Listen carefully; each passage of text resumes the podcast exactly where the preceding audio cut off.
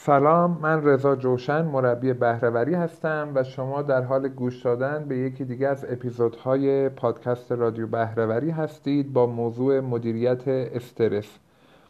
احتمالا در جریان قرار گرفته باشید که من هر روز ساعت 6 بعد از ظهر live های اینستاگرامی برگزار می کنم با موضوع بهرهوری فردی و مهارت های بهرهوری فردی و توسعه فردی و راجع به موضوعات و محورهایی که توی این حوزه قرار می‌گیره با دوستان علاقه‌مند صحبت می‌کنیم.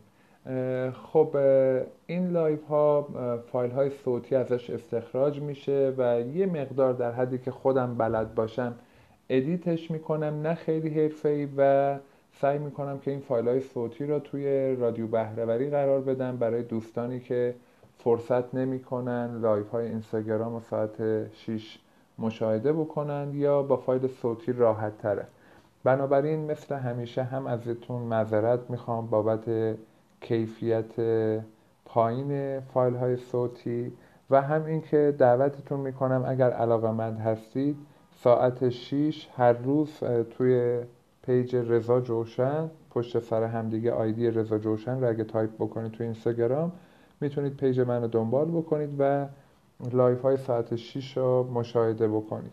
توی این قسمت و این اپیزود قرارمون بر این بود که راجع به مدیریت استرس صحبت بکنیم و خب چون سوالات زیاد بود من تلاش کردم که مدیریت استرس را باز بکنم و تو چندین قسمت برای دوستان توضیح بدم. قسمت اول فایلش خوب ضبط نشد و این اپیزودی که من دارم اینجا قرار میدم فایل روز دوم و قسمت دوم مدیریت استرسه و من در این بخش یه توضیح براتون بدم که وقتی می‌خواید این اپیزود رو گوش بدید با توجه به اینکه شاید قسمت اول رو ندیده باشید یا نشنیده باشید بتونید باهاش ارتباط برقرار کنید. من در قسمت اول به دوستان عرض کردم که اولا بین استرس و استراب تفاوت وجود داره. ما زمانی استراب می‌گیریم که نمی‌دونیم چرا حالمون بده و چرا دلشوره داریم؟ اما زمان استرس وقتیه که ما می‌دونیم برای چی داریم تلاش می‌کنیم و از چی استرس گرفتیم. مثلا برای کنکور یا بیماری یا می‌خوایم بریم اون برای خیابون به یه هدفی برسیم براش استرس داریم. بنابراین این خیلی مهمه که چون این دوتا کلمه خیلی وقتا با هم اشتباه گرفته میشه و وقتی میگن استرس دارن اولین سوالمون باید این باشه که می‌خوای چیکار بکنی که استرس داری؟ و اگر جوابش این بود که نمی‌دونم کار خاصی ندارم هدفی ندارم ولی استرس دارم این احتمالا معنیش اینه که ما دچار استراب شدیم. استراب زمانی که شما در طول مدت زیادی دچار استرس های مختلف باشید ممکنه این در شما نهادینه بشه و تبدیل بشه به استراب. که در شرایط حادش باید حتما به متخصص مراجعه بشه و درمان بشه و دارو مصرف بشه حتی. اما در شرایط نرمالش و استرس ها و استراب های روزانه رو در قالب این رفتارهای مدیریتی میشه تا یه حد زیادی کنترل و مدیریت کرد. پس اولین بخشی که من برای دوستان در روز اول مطرح کرده بودم تفاوت بین استراب و استرس بود و اینکه ما برای اینکه استراب هامون رو بتونیم کنترل بکنیم بهتر اول استراب رو تبدیلش بکنیم به استرس با هدف گذاری یعنی یه هدف هیجان انگیزی رو تو زندگی برای خودمون تعریف بکنیم و برای اون هدف تلاش بکنیم که بقیه زندگی ما و بقیه دلشوره های ما رو تحت شعا قرار بده. این یکی از راه های خیلی خوبیه که می‌تونه استراب های ما اون دلشوره هایی که نمی‌دونیم ریشش چیه تبدیل بشه به استرس و بعد اون وقت استرس رو حالا تا یه حدی روش وجود داره و تکنیک وجود داره برای اینکه مدیریتش بکنیم و دومین بخشی که در روز اول برای دوستان مطرح کرده بودم اینه که ما زندگی ما ابعاد مختلفی داره. در واقع ما 6 تا بعد داره زندگیمون که برای اینکه بتونیم زندگی رو مدیریت بکنیم باید روی این 6 تا بعد تسلط داشته باشیم و بینشون تعادل برقرار بکنیم. این ابعاد عبارتند از بعد فردی و شخصی خودمون دوم بعد خانوادگی سوم بعد اجتماعی چهارم بعد مالی و شغلی و رفاهی پنجم بعد سلامتی و تندرستی و شیشمیش بود روح و روان و ذهنمون. ما اگر بتونیم این شش تا بود را مدیریت بکنیم در واقع داریم زندگیمون رو مدیریت می‌کنیم. و تو داستان مدیریت استرس به اینجایی می‌رسیم که اگر هر کدوم از این ابعاد مدیریت نشوند خودشون می‌تونن عامل استرس و منبع استرس باشن برای ما. اگر ما تو بود فردی بود فردی خودمون رو درست مدیریت نکنیم علاقه مندی هامون رو درست شناسایی نکنیم اهدافمون رو درست شناسایی نکنیم می‌تونه خود این بود بشه عامل استرس ما. اگر ما تو خانواده نتونیم خانواده رو درست مدیریت بکنیم روابطمون رو درست مدیریت بکنیم خودش می‌تونه باعث استرس باشه و الی آخر. من این ابعادم را تو روز اول موضوع استرس باز کردم برای دوستان و روز دوم که در ادامه این اپیزود میشنوید در واقع مباحثیه که تو هر کدوم از این ابعاد باز شده و توضیحاتش راجع به استرس ارائه میشه خدمتتون. تا بود اجتماع را توی این اپیزود گوش بدید لطفا و بقیهش هم تو روزهای آینده براتون حتما منتشرش می‌کنم. امیدوارم که مورد توجهتون قرار بگیره و براتون موثر واقع بشه. خیلی خیلی ممنونم از توجهتون. موفق باشید.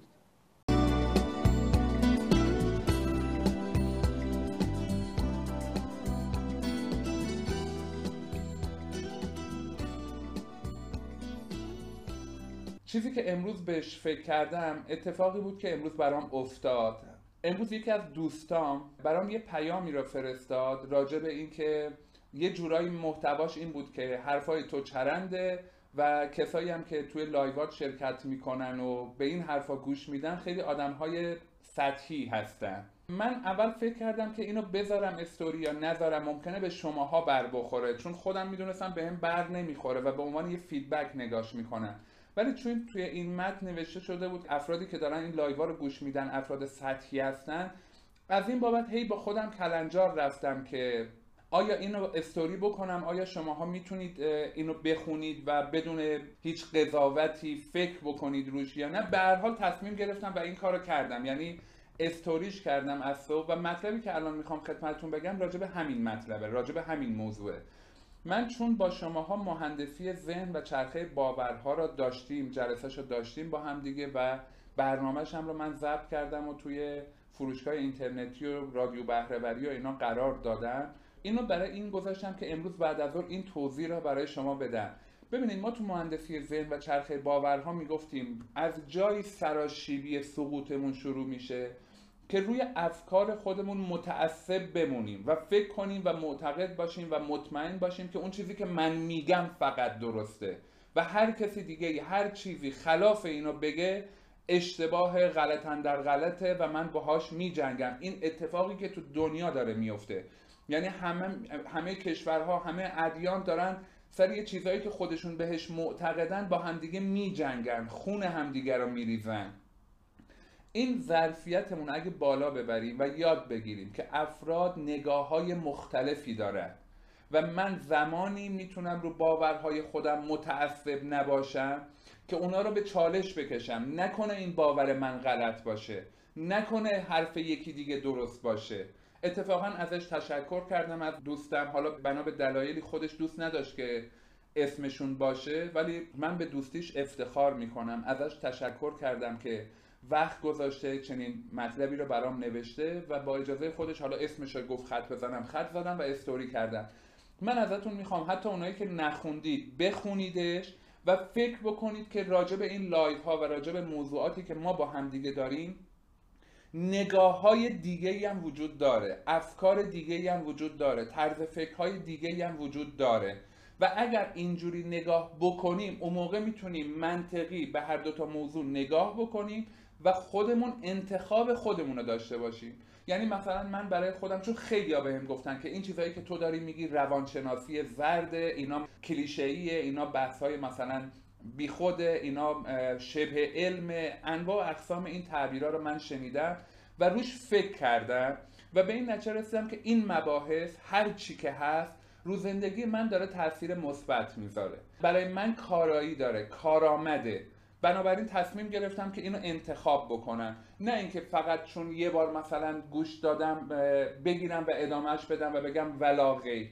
بنابراین ازتون خواهش می‌کنم که حتما اون محتوا رو بخونید. برای اینکه خودتون بدونید که راهی که دارید انتخاب می‌کنید نقطه نظرات دیگه هم راجبش وجود داره.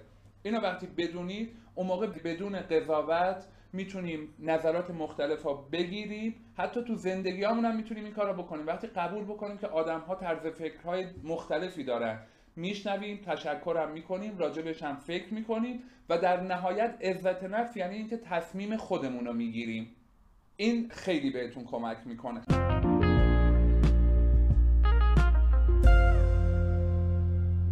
بریم سراغ بحث امروزمون. مدیریت استرس قسمت دومه. دوستان اگه خاطرتون باشه دیروز به اینجایی رسیدیم که گفتم اولین قدم مدیریت استرس اینه که ما بتونیم ریشه های استرسمون رو شناسایی بکنیم. بدونیم آقا منبع استرس من چیه؟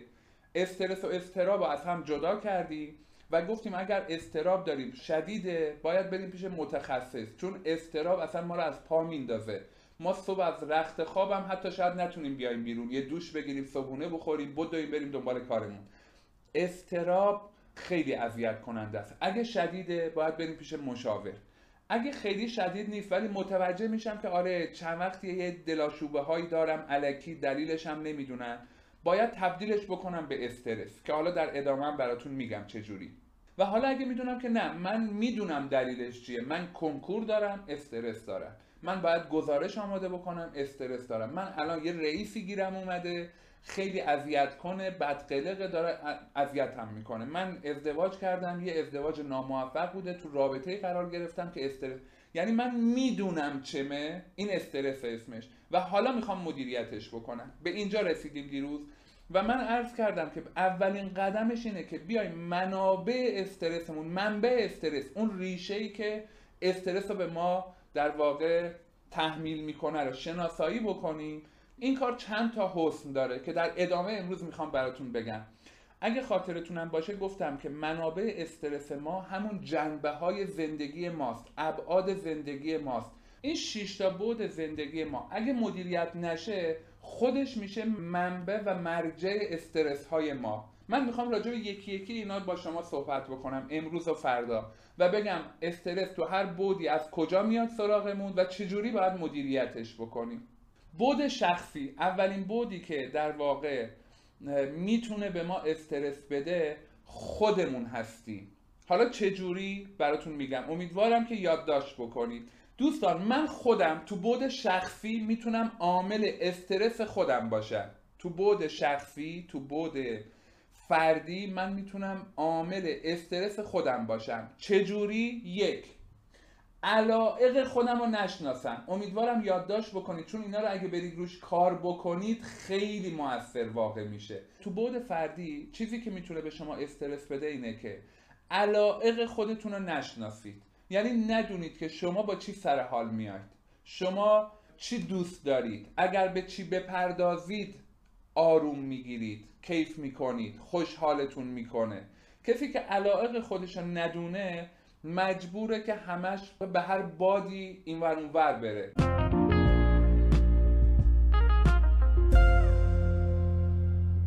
دو اهدافتون مشخص نباشه. کسی که هدفی نداره دچار استرس میشه. استرس هایی که تبدیل به استراب میشه. خود هدف وگرنه استرس ها هست و من براتون میگم. بنابراین علاقه خودتون رو شناسایی بکنید. اگر می‌خواید استرساتون کم بشه اهداف خودتون رو شناسایی بکنید. و دوستان ازتون خواهش می‌کنم که نقاط قوت و ضعف خودتون رو شناسایی بکنید. خودتون رو بشناسید. یکی از چیزهایی که خیلی شدید به من و شما استرس میده امروز هم یکی از بچه ها سوال کرده بود امیدوارم تو live باشه و گوش بده اینه که ما بیشتر از حد توانمون بار برداریم این به ما استرس میده. کسی که خودش نمی‌شناسه یا متوجه نقاط قوت و ضعف خودش نیست مثلا تو شهرستان هایی یا تو خیلی از فامیلا اینجوری باشه. تجملات و چشم و همچشمی ها و برای اینکه من مثل باجناقم باشم من مثل جارین باشم من مثل همسایم باشم ما باری را بلند می‌کنیم که زیر اون بار داریم له میشیم. خب معلومه که استرس میاد سراغمون. اگر شما نقاط قوت و ضعف خودتون نشناسی اگه ندونی چقدر زور داری من یه وزنه مثلا سی کیلویی رو می‌تونم بلند کنم. حالا علکی برای خودم یا برای دیگران ادعا کردم که من تا 300 کیلو می‌تونم بلند کنم. معلومه که این فشاری که به خودم دارم میارم یه جایی می‌زنه بیرون له میشم دیگه. اون وقت خودم میشم عامل استرس خودم. بنابراین ازتون خواهش می‌کنم برای اینکه آروم بگیرید تو این دنیا باور کنید تو همین شرایط اصلا ما میگیم بهرهوری یعنی گرفتن بهترین نتیجه از شرایط موجود. تو همین شرایط بچه ها شما واقعا می‌تونید خودتون رو بشناسید و به اندازه خودتون وزن بلند بکنید. شما اگر که طاقت چک یه میلیاردی رو نداری فعلا نکش. برای اینکه حتما می‌خوای مثلا کارآفرین باشی یا حتما می‌خوای پولدار به نظر برسی. اگه شما الان ظرفیت زندگیتون 100 میلیونه هدف گذاری بکنید برای 110 میلیون. بعد 120 میلیون. 10 درصد 10 درصد برید بالا. برعکسش هم همینطوره. اگر شما ظرفیت زیادی داشته باشید وزنه مثلا 100 کیلویی رو می‌تونی بلند کنی ولی خودت بزنی به تنبلی و بیاری اینم به شما استرس میده.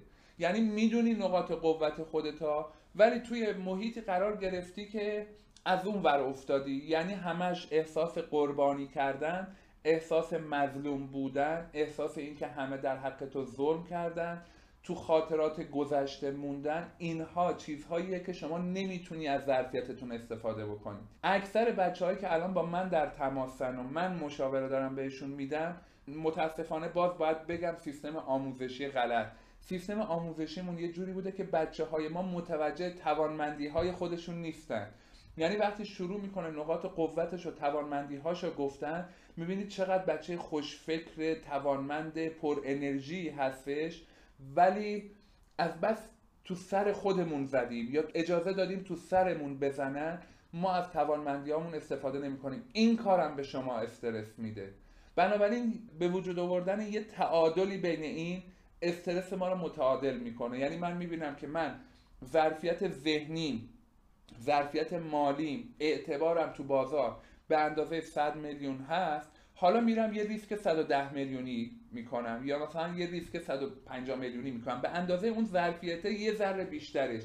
این استرس منطقیه. این همون ذره استرسیه که دیروز براتون تو تعریفاش گفتم. باید تو زندگی های ما وجود داشته باشه که ما بتونیم حرکت بکنیم یکی دیگه از استرس هایی که به جنبه فردی داره و خودمون به خودمون سر خودمون میاریم افکارمونه بچه ها پس چیزایی که من براتون گفتم علائقتون بود اهدافتون بود نقاط قوت و ضعفتون بود و افکار ماست. افکارتون رو مدیریت بکنید. اوناییتون که دارید تو گذشته سیر می‌کنید با خاطرات بد گذشته. اوناییتون که تو خاطرات بد گذشتهتون گیر افتادید. اگه خیلی حاده از مشاور کمک بگیرید. اگه خیلی حاد نیست خودتون تصمیم بگیرید و انتخاب بکنید که پاتون رو بذارید رو زمین. بیاید تو حال. خودمون رو دست افکارمون ندیم و ما رو تو گذشته نگه دارن. اینکه یه معلمی توی کلاس مثلا پنجم ابتدایی به تو گفته که تو هیچی نمیشی ما الان تو سن 40 50 سالگی 35 سالگی نشستیم داریم غصهش رو می‌خوریم داریم در حق خودمون خیانت می‌کنیم. استرس میده این افکار به ما.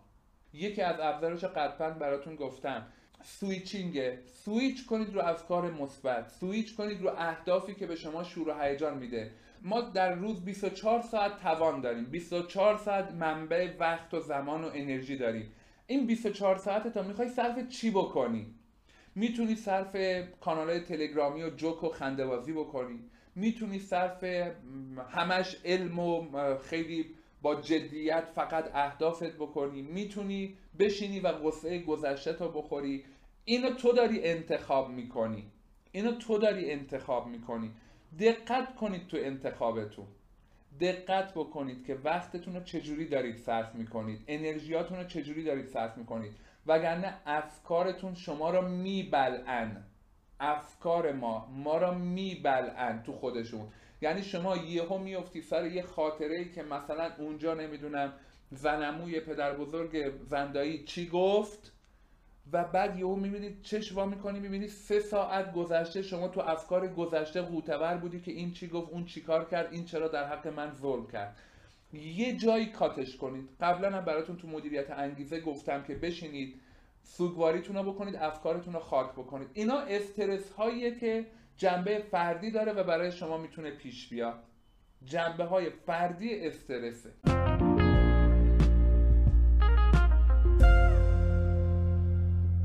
دومین منبع استرس ما دومین منبع استرس ما خانواده است.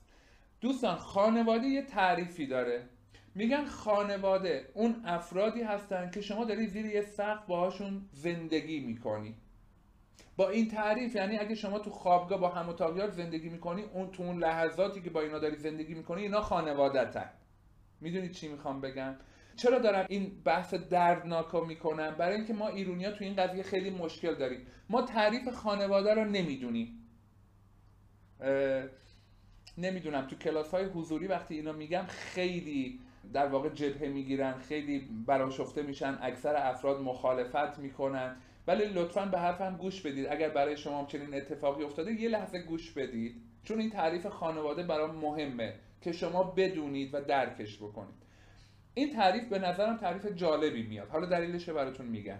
ما توی ایران وقتی ازدواج می‌کنیم همچنان وقتی میگن خانوادت یاد خانواده پدری میافتن در حالی که خانواده اون کسی که شما داری باهای زندگی می‌کنی. ما یاد نگرفتیم که ازدواج یه جور استقلاله.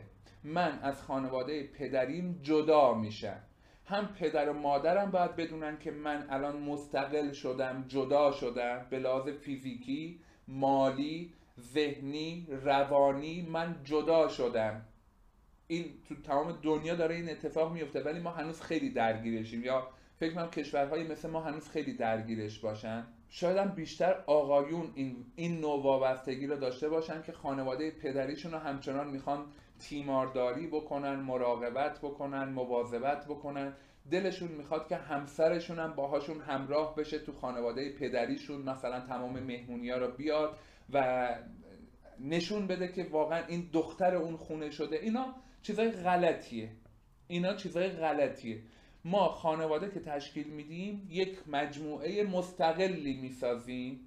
من دارم استقلال از خانواده پدری را میگم. اگر شما پدر و مادری برای مستقل شدن فرزندتون که داره میره سر خونه زندگیش احترام قائل باشید ارزش قائل باشید. اگرم فرزندید و دارید ازدواج می‌کنید استقلال خودتون رو از خواهرتون از برادرتون از پدر مادرتون ایجاد بکنید و حفظش بکنید. وگرنه شما دچار انواع و اقسام استرس ها می‌شوید.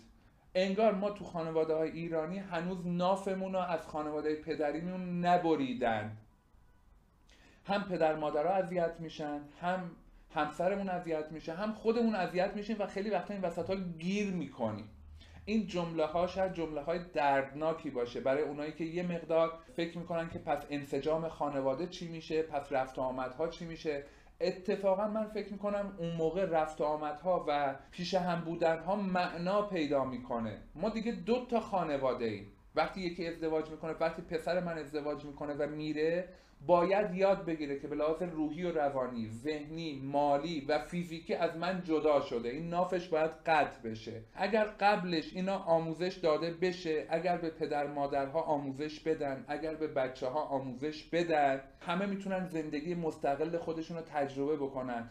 توی زندگی وقتی میریم زیر سقف دعوا پیش میاد قهر پیش میاد همه چی هست. خودمون یاد می‌گیریم چجوری آشتی بکنیم چجوری دعوا بکنیم چجوری حرفمون رو به کرسی بنشونیم. اینقدر با هم دیگه کلنجار میریم تا یاد بگیریم. اما وقتی من با اولین دعوا پا میشم میرم خونه پدریم خب زندگی میشه کاریکاتوری. اون موقع اون پدرم همه چیز منو که نمی‌دونه همه چیز همسرمو که نمی‌دونه یهو یه نصیحتی می‌کنه یا یه توصیه‌ای می‌کنه یا یه دفاعی می‌کنه یا یه دعوایی می‌کنه که یه جای دیگه می‌زنه بیرون. تنها کسی که می‌تونه زندگی منو مستقل مدیریت بکنه خودمم. من و همسرم. وقتی داریم راجع به خانواده صحبت می‌کنیم. وگرنه شما توی زندگی خانوادگیتون دچار استرس های مختلف میشید. پس من وقتی میگم خانواده یعنی اونایی که داریم با همدیگه زندگی می‌کنیم. من همسر فرزندم. اگه فرزندم ازدواج کرد رفت من و همسرم میمونیم فقط من و همسرم. اون موقع وقتی دعوتش می‌کنیم یا میاد خونه ما اون یه خانواده دیگه است که اومده خونه ما. اینجوری باید نگاه بکنیم. نافتون از پدر مادر خواهر برادر قطع بکنید. استقلال و حریم برای خونه خودتون تشکیل بدید. رو حرفای من فکر کنید. هر تا اگر زیاد قبولش ندارید. چون میگم تو کلاس های حضوری دیدم که خیلی با این بحث موافق نیستن یا توی آنتراکتا میاد به من خورده می‌گیرن که مثلا این حرفی که تو داری می‌زنی که حرمت خانواده ارزش خانواده اینا از بین میره. اصلا شما وقتی قهر می‌کنی حق نداری بری خونه باباتون. اصلا حق نداری جایی بری. قهر کنی تو خونه باید بمونی و اون فضای سنگین جو سنگین رو باید تحمل بکنی. پدر مادر هم باید بدونن که اصلا دخترشون پسرشون که قهر می‌کنه نباید راش بدن. و اصلا باید بذارن بره مستقل بشه. شما جدا هم شدی پدر مادر بدونید اگر دخترتون اگر پسرتون جدا شد اگه جدا شد خدایی نکرده. حالا چون تو فرهنگ ما بد می‌دونن میگم خدایی نکرده. اگر جدا هم شد تشویقش بکنید بره مستقل یه خونه بگیره.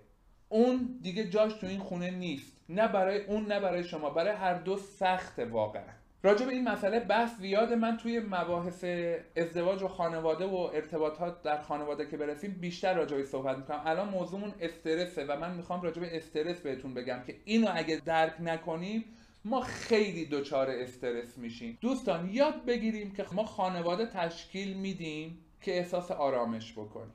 ما خانواده تشکیل میدیم که رشد بکنیم. ما خانواده تشکیل میدیم که نسلمون ادامه پیدا بکنه. ما خانواده تشکیل میدیم که به یک آرامش و آسایش و دل شاد و دل خوشی برسیم. ولی چون بلد نیستیم چون به ما آموزش داده نشده چون ما رو آگاه نکردن چه من پسر چه اون دختر اون دختر خانمی که همسر من میشه یا بالعکس فرقی نمی‌کنه چون بلد نیستیم این منبعی که می‌تونه مایه آرامش ما باشه مایه آسایش ما باشه خودش تبدیل میشه به یک منبع استرزا ما چون تو رابطه تو خانواده رو بلد نیستیم تا آخر عمرمون هم هیچ کس یادمون نمیده و اصلا راجبش صحبت نمیشه راجبش مطالعه نمی کنیم راجبش مشاوره نمی‌گیریم نمی‌تونیم بپرسیم. بعد اصولا میریم مشاوره رو از زنمو و زندایی و پدر بزرگ و امو و بابا و اینا می‌گیریم برادر بزرگه می‌گیریم. خیلی وقتا این توصیه ها توصیه های قدیمی و سنتی توصیه هایی که ما رو بیشتر در واقع تو سراشیبی میندازه تا اینکه کمکمون بکنه. مثلا پدر بزرگی که اعتقادات خودشو داره یا پدر مسنی که اعتقادات خودشو داره به زندگی امروزی قرن 21 نمی‌تونه کمک بکنه. بنابراین حواستون باشه که از متخصصش ما الان تو هر شهری تقریبا متخصصین روانشناسای متخصص امر ازدواج داریم امر روابط زناشویی داریم سکسولوژی داریم.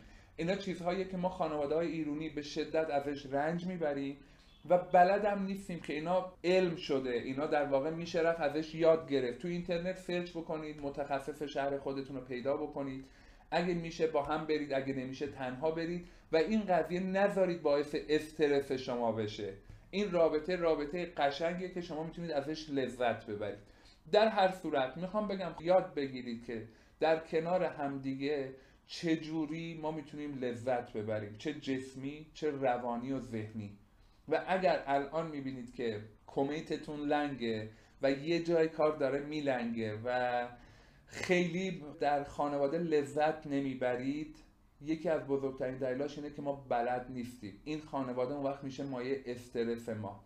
من یه مدیری مشاورش بودم توی نیروگاه بزرگی که جمعه ها میومد سر کار تازه می‌گفت معاونینش هم باید بیان سر کار. تو توی قضیه رو که در آوردم وقتی که باهاش به حال عیاق شدیم رفیق شدیم و اینا متوجه شدم که این بنده خدا توی خانواده احساس خوشبختی نمی‌کنه. نمی‌تونه رابطه خوبی با همسرش برقرار بکنه. به قول خودش می‌گفت تو خونه ما رو قبول ندارن. بعد بنابراین پنجشنبه جمعه ها که تعطیل بود میومد سر کار. اونجا حوصله سر می‌رفت. تازه معاونینش هم میکشون سر کار. بندگان خدا را. می‌دونید چی می‌خوام بگم؟ این خانواده نه تنها آرامش نمی‌داد بلکه تو کار ایشون هم داشت تاثیرش رو میذاشت. یعنی آدمی که هیچ روز تعطیلی نداشته باشه همه سر کار باشه خب قطعا بهرهوریش میاد پایین. ازتون خواهش می‌کنم خانوادهتون رو تبدیل کنید خونتون رو تبدیل بکنید به یک محیط حاصلخیز. به محیطی که امنیت آرامش و شادی توش باشه. محیط شادی رو برای خودتون و همسرتون و بچه هاتون فراهم بکنید. اگر شما الان فرزند یه خانواده هستید محیط شادی رو برای پدر مادرتون ایجاد بکنید. وگرنه اعضای خانواده از همدیگه دور میشن. یعنی همه میان ولی حوصله همو ندارن. یا همه میرن تو اتاقاشون یا همه میرن تو موبایلاشون. سعی کنید حرف مشترک برای هم پیدا بکنید. یک بار دیگه اینو براتون گفتم دوباره هم میگم. یکی از تستایی که شما ببینید که آیا ما خانوادهمون هنوز شکل خانواده هست یا نه اینه که ببینید در کنار همدیگه لذت می‌برید یا نه. علاقه مندید که مثلا یه مهمون براتون بیاد یا برید مهمونی مثلا دوروبرتون شلوغ باشه.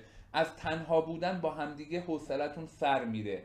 یکی از تستاش اینه که شما یک هفته هر شب به مدت یک ساعت. مثلا الان تو ایام کرونایی که خیلی هم شاید موقعیتش فراهم باشه بنشینید تو خونه و بدون موبایل و تلویزیون و ماهواره و هیچ دیگه سر یک موضوع مشترک اعضای خانواده با هم صحبت بکنید. اعضای خانواده که میگم یعنی اونایی که الان با هم زندگی می‌کنید. اگر شما دختر یا پسری دارید که ازدواج کرده رفته اون دیگه الان خانواده شما نیست. بهش یاد بدید که تو مستقلی تو یه خانواده دیگه ای تو هفته دو شب بیا پیش ما جمعه ها بیا پیش ما. نه هر روز هر روز نصف روزت اینجا باشه. بذارید اونم استقلال یاد بگیره. دختر و پسری که ازدواج کردی باید بری خونه خودتو بسازی رابطه خودتو بسازی دوستای خودتو پیدا بکنی. خونه پدر مادر هفته یه شب دو شب. با یه سری برنامه ها پدر مادرامون هم سنشون داره میره بالا و گناه دارن و اذیت میشن. شاید اونام به ما وابسته باشن. خیلی وقتا ما فکر می‌کنیم بچه ها به پدر مادر وابستن در حالی که واقعیت قضیه برعکسه. پدر مادرها جوری تربیت کردن که خودشون به بچه ها وابستن. یعنی یه جایی می‌رسه بچه ها از خداشون برن. پدر مادرن که عذاب وجدان میدن و بغض می‌کنن و هی می‌خوان بچه ها رو بکشونن به سمت خودشون. پدر و مادر رژیم غذاییشون با جوونا فرق می‌کنه. اونا می‌خوان در دوران بازنشستگی کمتر هزینه بکنن. یه آبگوشتی بخورن اشکنه بخورن ماست خیاری بخورن نون پنیری بخورن. اصلا یه شبای شام نخورن. پیاده روی برن با هم دیگه و خیلی چیزای دیگه. هفته یه شب دو شب هفته یه روز. این زندگی ها میشه مستقل. این نه عاطفه رو کم می‌کنه نه بیعاطفگیه نه بیمرامیه نه نامردیه. اگر تا الان هم اینجوری نبوده و همه اینجوری همش در کنار هم بودیم همه چیزمون قاطی بوده جیب من و جیب تو نداره پول من و پول تو نداره مهم نیست که خرید خونه رو انجام میده. تا حالا اینجوری بوده کم کم کمش کنید بدون اینکه پدر مادر اذیت بشن بدون اینکه خودتون اذیت بشید. یا اگه پدر مادرید برعکس کم کمک کمش بکنید. منبع استرس همیناست ایناست که استرس میده به ماها. پدر مادرهایی رو داریم که از خداشون بچه ها بیان اونجا دوروبرشون شلوغ باشه نوه ها بچه ها بریز بپاش و فکر می‌کنن که این خونه زنده یعنی این. بد نیست خوبه. ولی یه برنامه ای داشته باشید. هفته یه شب دو شب سه شب مهم نیست ولی یه برنامه داشته باشه. اگر شما دوست دارید هر شب اینجوری باشه و مثلا میایید خونه به خانمتون میگید که ایار بچه ها چرا امشب اینجا نیستن؟ زنگ بزن بیان من می‌خوام نومو ببینم. این معنیش اینه که شما با اون حاج خانم هیچ صحبت مشترکی تو اون سن دیگه ندارید. اینو برید پیداش بکنید. ایناست که شما رو وابسته به بچه ها و بچه ها رو وابسته به شما می‌کنه.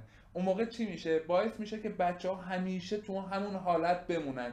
من برای خودم اسمش گذاشتم زندگی قاجاری. چون زمان قاجار این شکلی بود. بچه ها همه دور اطراف یه خونه دور هم زندگی می‌کردیم. پدر سالاری خیلی همه خوشحال و خندان و این مدلش بود.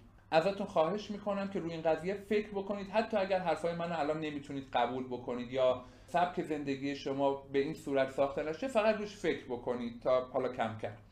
بنابراین منبع استرستون رو شناسایی بکنید. ببینید که آیا من خانوادم اولا درست تشخیص دادم یا نه. دو این رابطه ای که تو خونه دارم تعریف می‌کنم رابطه درستیه یا نه؟ اگر شما یه سری تصمیمات دارید می‌گیرید برای دیگران یه جای کار داره میلنگه. همونجوری که گفتم توانمندی خودتون رو برید بشناسید پیدا بکنید. آیا شما وزنه 50 کیلویی می‌تونی بلند کنی یا 30 کیلویی یا 100 کیلویی؟ حالا 10 درصد 10 درصد اینو افزایش بدید. خانوادم توان داره. توان خانوادت هم رو شناسایی کن. شما می‌دونی ممکنه که بعضی وقتا مثلا شما ازدواجی کردی که همسرت اصلا طاقت اینقدر مهمونی رو نداره. این کیفیه که برای من زیاد پیش اومده و بچه ها ازم می‌پرسن. شما آدمی بودی که تا خونه پدرت بودی هر شب مهمونی با خاله عمو دایی برو بیا شلوغ کن بریز بپاش اصلا مهم نبوده. الان شما یه ازدواجی کردی که همسر توی خانواده مقرراتی مثلا خیلی رو نفت خیلی با آرامش شب و زود بخوابیم مثلا مطالعه کنیم و اینجوری بوده. اینا فرهنگ های مختلفه آدم های مختلفن. من تازه راجع به هر کدوم اینا یه مبحثی دارم تو مهارت های ارتباطی قشنگ براتون بازش می‌کنم. ولی می‌خوام بگم اینا منابع استرسه. حالا شما ازدواج کردی و نمی‌دونیم که آقا آدم ها می‌تونن با هم متفاوت باشن. بعد اصرار می‌کنی به شوهرت یا به خانمت که نه باید تو هم بیای مهمونی. هر روز بریم مهمونی. یا مثلا هفته پنج شب باید با دوستامون باشیم بریم بیایم و تازه هی هم بهش میگیم تو چقدر بیحالی. این میشه عامل استرس. اون طرف مقابلتون ممکنه که یه بار دو بار یه ماه دو ماه یه سال دو سال بتونه به خاطر مثلا شیرینی اول زندگی یا برای اینکه دعوا نشه یا برای اینکه دل شما رو به دست بیاره باهات همراهی بکنه. یه جای کار میترکه. یا یه جای دیگه می‌زنه بیرون. یا برعکس شما آدمی هستی که دوست داری همش تو خونه باشی مثلا یه فنجون قهوه بخوری و یه فیلم تماشا کنی و رب دوشان بپوشی بری بخوابی. بعد همسرت آدمیه که دائما می‌خواد با دوستاش باشه. من زیاد دیدم این خانواده ها رو. تقریبا خودم هم درگیرش بودم. مثلا دوستا ساعت یک شب زنگ می‌زنن که سلام کجایی؟ ما داریم میایم اونجا. بعد طرف میگه باشه پاشید بیای و شما داری اذیت میشی بدون که آدما با هم متفاوتن بحث خانواده زیاد شد ولی بدونید که باید اگر خانواده یکی از عوامل استرس شماست باید متعادلش کنید. شما ممکنه فرزندی داشته باشید که در سن بلوغ باشه. این می‌تونه عامل استرس باشه در خانه شما. اگر نشناسید سن بلوغ اگر ندونید چجوری باید باهاش ارتباط بگیرم اگر ندونید که مثلا فرزندتون که در سن بلوغه به چه چیزهایی نیاز داره به لحاظ ذهنی و شما دائما باهاش مخالفت بکنید اون موقع خیلی جاها می‌زنه بیرون. یعنی این میشه خودش میشه منبع استرس. ما بچه دار شدیم که لذتش رو ببریم از دیدنش کیف بکنیم. بزرگ شدنش به ما حال خوبی بده. حالا شده در واقع منبع استرس ما. دلیلش اینه که ما بلد نیستیم که با این سن چجوری باید برخورد بکنیم. اگر تونستی با این بچه ارتباط برقرار بکنی اگر تونستی درکش بکنی اگر تونستی بفهمیش این دیگه منبع استرس شما نیست. و اگر نتونی بفهمی تعجب می‌کنی که زمان شما شما میشستی مثلا 5 ساعت کتاب میخوندی برای کنکور فرزند شما این کار رو نمی‌کنه. چون زمان شما موبایل نبوده عزیز من که اگه بود قطعا شاید ما همون همونقدر جذبش می‌شدیم. الان من باید یاد بگیرم که تو این شرایط با بچم چجوری رفتار کنم. من باید یاد بگیرم که امروزه همه بچه ها نمی‌خوان دکتر و مهندس و خلبان بشن. قبلا هم براتون گفتم. اگر اینا رو ندونم خود اینا میشه عامل استرس اون وقت. می‌دونی؟ اینا رو ما باید بریم یاد بگیریم که استرس هامون کم بشه. پس منبع دومم شد خانواده.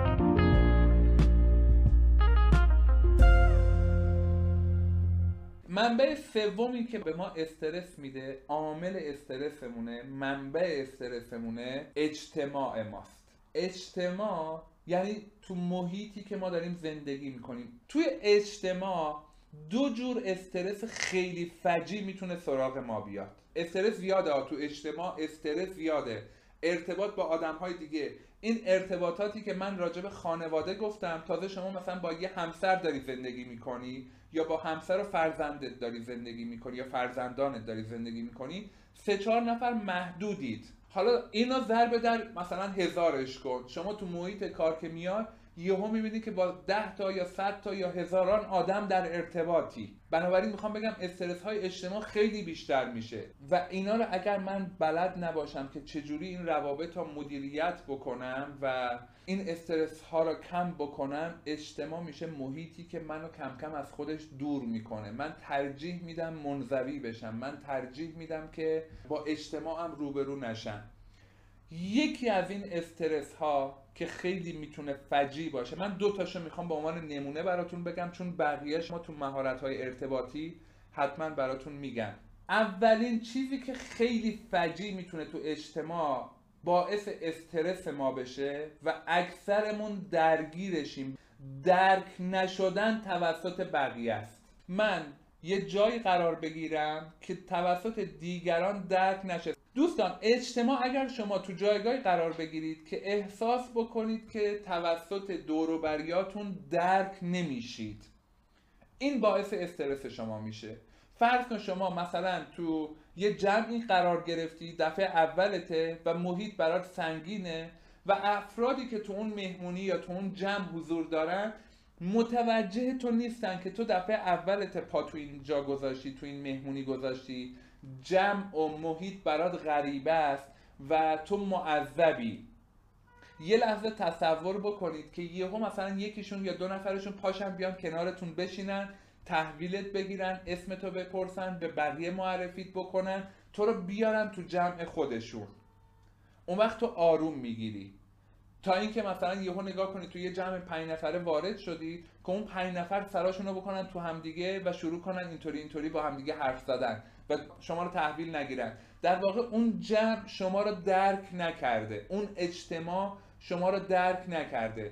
آدم یه موقع تو خونه خودش قرار می‌گیره. خب تنهاست. یا داری میری یه مسافرت تو اتوبوس نشستی اصلا از بقیه مسافرات توقع نداری که تو رو درک بکنن. تو هم مثل بقیه نشستی و هیچ توقعی وجود نداره. اصلا لازم نیست درک بشی. اما من دارم راجع به اجتماعاتی صحبت می‌کنم که ما توش قرار می‌گیریم و توقع داریم که دیگران ما رو درک بکنن این توقع داشتنه توقعی که دیگران بیان ما رو درک بکنن عامل استرسه. همه این مقدمه رو گفتم که بهتون بگم سطح توقع خودتون رو متعادل کنید. افراد دیگه خیلی وقتا در خیلی از اوقات متوجه نیستن که شما تو اون لحظه چه احساسی دارید یه جایی هست بعضی از اجتماعات هست که عمدی تو کاره. ممکنه که بعضیا می‌خوان سر به سرت بذارن می‌خوان شما رو ضایع بکنن. اونا رو کار ندارم. اینکه اونجا باید چه برخوردی بکنی چه عکس عملی نشون بدی چه جوری واکنش نشون بدی چی کار بکنی بحثای بعدیه و من براتون میگم بحثای آینده است.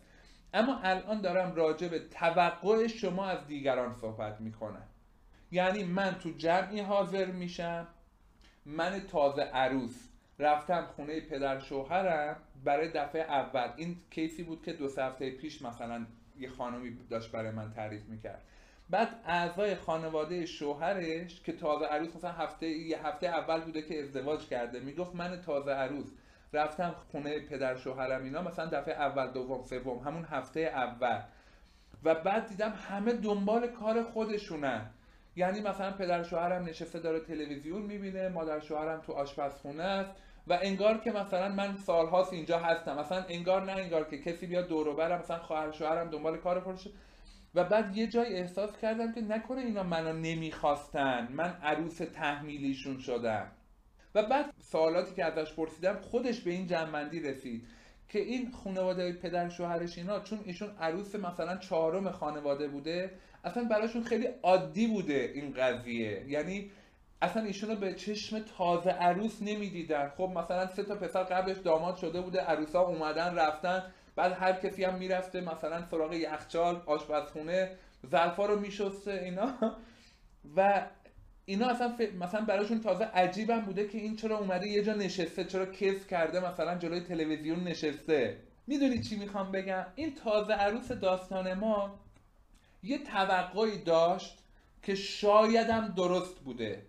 یعنی اگر آدم فقط مثلا اینجوری به داستان نگاه بکنه واقعا شاید منطقیه که خب دختر مردم شما رفتی باهاش ازدواج کردی اووردیش خونه پدرت اینا حداقل دفعه اولی که اومده توقع داره پدر شوهر مادر شوهر حالا گوسفند کشتن جلوی پاش و اینا پیشکش.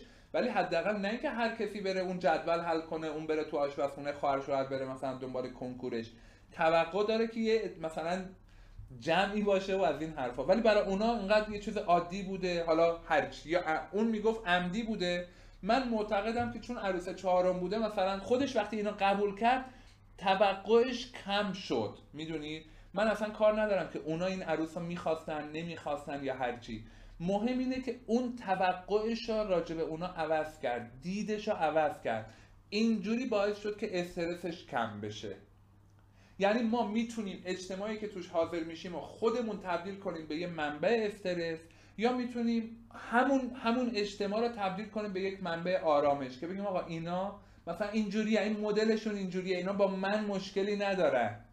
این طرز فکر رو تغییر دادن خیلی منو آروم می‌کنه که یه مقدار استرس های اجتماعیم کم بشه. من می‌خوام براتون بگم که ما وقتی توی اجتماعی قرار می‌گیریم در خیلی از اوقات اون آدم های دیگه اون افراد دیگه اون محیط اجتماع شاید ندونن. شاید سطح آگاهیشون اونقدری که مثلا ما فکر می‌کنیم اونا یه جور دیگه فکر بکنن. شاید یه فرهنگ دیگه ای باشد ما هنوز قبیله هایی داریم که اصلا معتقدن به عروس نباید روداد به داماد نباید روداد. یعنی این طرز فکرها. اون وقت وقتی من بشناسم و بدونم که آقا این آدم طرز فکرش با من فرق می‌کنه. اون اگه بیاد خونه من من تحویلش می‌گیرم. ولی لزوما شاید من برم خونهشون ایشون حالا اینجوریه. این طرز فکر باعث میشه که من آروم بگیرم. وگرنه اگر قرار بود من با پدر شوهر ایشون صحبت بکنم یا به شوهرش می‌گفتم که مثلا این کارتون قشنگ نیست نو عروسش آدم بیشتر تحویل می‌گیره. ولی وقتی که داشتم به خود خانمه اینو می‌گفتم گفتم که توقعت و طرز فکرتو عوض کن. چون تو بشینی قصه بخوری شاید اصلا اونا هیچ وقت متوجه نشن که دارن به تو قصه میدن. و بعد اون وقت اتفاقای دیگه میفته که حالا داستانش مفصله. بعدها براتون میگم. بچه ها دو دقیقه وقت داریم. موضوع بعدی که در رابطه با اجتماع می‌خواستم بهتون بگم میمونه برای فردا. یک دقیقه و نیم یا دو دقیقه که فرصت داریم اگر سوالی چیزی هست من در خدمتتونم. دمتون گرم از همراهیتون از اینکه اطلاع رسانی می‌کنین لایوا رو به دوستاتون. هر روز من دارم می‌بینم که تعداد فالوورها داره بیشتر میشه. می‌فهمم که کار شما هاست در واقع. خیلی ازتون ممنونم. من بدون هزینه و بدون هیچ تبلیغاتی اینجوری فالوورها دارن بیشتر میشن و خب این برای من خیلی خوبه. واقعا ممنونتونم از توجهتون. اونایی که از من مشاوره می‌گیرید هزینه پرداخت می‌کنید اونایی که فایل آموزشی رو می‌خرید اونایی که منو قبول کردید اعتماد کردید دم همتون گرم. واقعا با وجود شماها من کیف می‌کنم لذت می‌برم و خوشحالم که در خدمتتونم. اونایی که عجله دارن خدا نگهدار. یک دقیقه فرصت داریم که من کامنت ها رو بخونم و خوشوبش بکنیم با بچههایی که عجله ندارن.